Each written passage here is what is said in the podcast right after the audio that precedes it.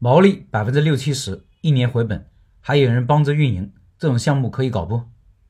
下面是社群里一位老板的开店计划。这位老板虽然还没有开店，但是思路还是很清晰的，做了扎实的市场调研，计划也挺好，是新手里面的佼佼者。不过我还是对他的选择不太看好。先看看他的思考、计划和疑虑。他说：老陈你好，目前打算做早餐，没有开店经验，思路是做江川佑、三米粥铺、儒雅方舟这种连锁店，本地有这种店，都只有一家，在美团近三十天的数据分别是三千八百、三千八百、九千左右，品牌商负责线上运营。我想问，本地这种案例的店可以本地直接复制吗？这种店的模式算是标准化，除了粥底调味品、外卖包装由品牌商提供，米面油、其他的面食、油炸类、冻品类都可以在本地自行采购。本地的思念、安井、正大、千味央厨等大厂经销商，我已经做过简单的调查，通过美团上面的零售价对比批发价格，毛利在 百分之六十到百分之七十， 粥品平均毛利也很高，除了基础白粥、小米粥外，肉粥、海鲜粥等单价十元左右。有一些顾虑，可能因为是早餐的起早贪黑赚辛苦钱的概念，大部分开店人没有进入这个赛道，但是技术门槛低，很容易规模化。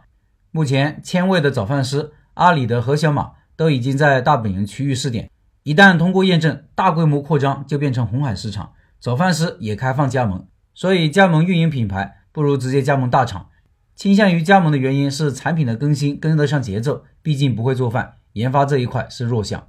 传统早餐客单价偏低，这种店一定是在经济基础好的区域做。本地的江川佑和三米所在的区域消费能力可以支撑，但是位置偏差，在一个社区的副门，只有本社区的人流以及公交站的人流，门头倒是醒目，经过的车流都可以看得到，起到广告作用。推算了一下成本，按照一家店来计算，流水保守计算，成本高值计算，和外卖销售数据以及品牌商的后台数据综合对比，取平均值每月七万的流水，扣掉食材以及包材成本三万五。房租六千，人工一万，四个人每个人两千五，线上推广费三千，水电燃气费五千，前期加盟费、装修、设备等投入摊销一万，品牌商线上运营客点百分之四，基本能做到一年回本，达到心理预期。因为没有做过运营，都是个人推断。上面的数据，请老陈给予指点。所以做好选址，复制这个店的模式，在外卖基础上做好堂食，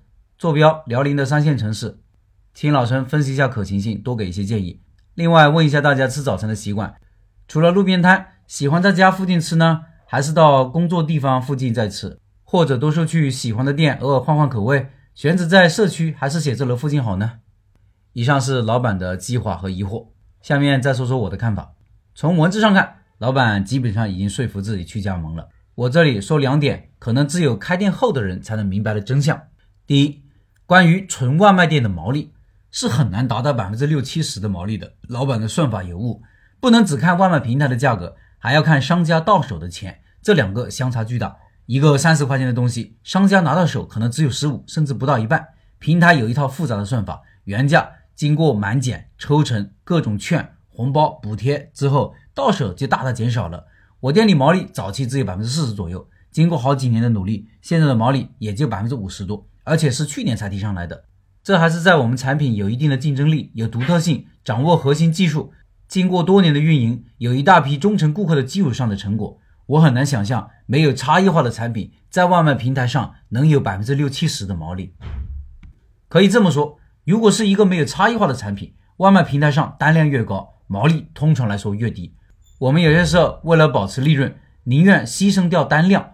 比如平台搞一个活动出来，活动费用呢，我们承担一半，平台承担一半，这种活动通常确实可以提高单量，利润也不会减少很多，但是我们很可能不做，搞得员工那么累，没必要，我不求单量。第二，老板说外卖品牌总部运营线上，核心底料加盟商提供，对于新手来说啊，感觉这好好呀，都不用自己操心，有人给自己弄多好。我要说的是，这才是坑啊，这么重要的东西被加盟总部控制，这可不是什么优势，而是劣势，随时会被掐脖子。底料总部控制意味着你没有核心技术，随时可以断供，意味着成本高。外卖平台线上也是总部运营，那你想挣钱而总部想要单量怎么办呢？你估计会想不通，怎么会这样呢？实际上就是会这样。你开店要的是利润，要赚钱，而总部要的是单量，因为有单量了才能卖更多的原材料。而且做外卖的人，外卖还是别人弄，自己学习啥呢？怎么提高呢？产品被人控制，运营还不懂，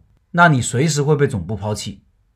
最后，今天晚上八点，拜师学艺的饺子馆薛老板会直播介绍饺子项目，直播在钉钉群和微信视频号，音频下方有钉钉的二维码，下载一个钉钉 A P P， 扫码加入。感兴趣的老板不要错过哦。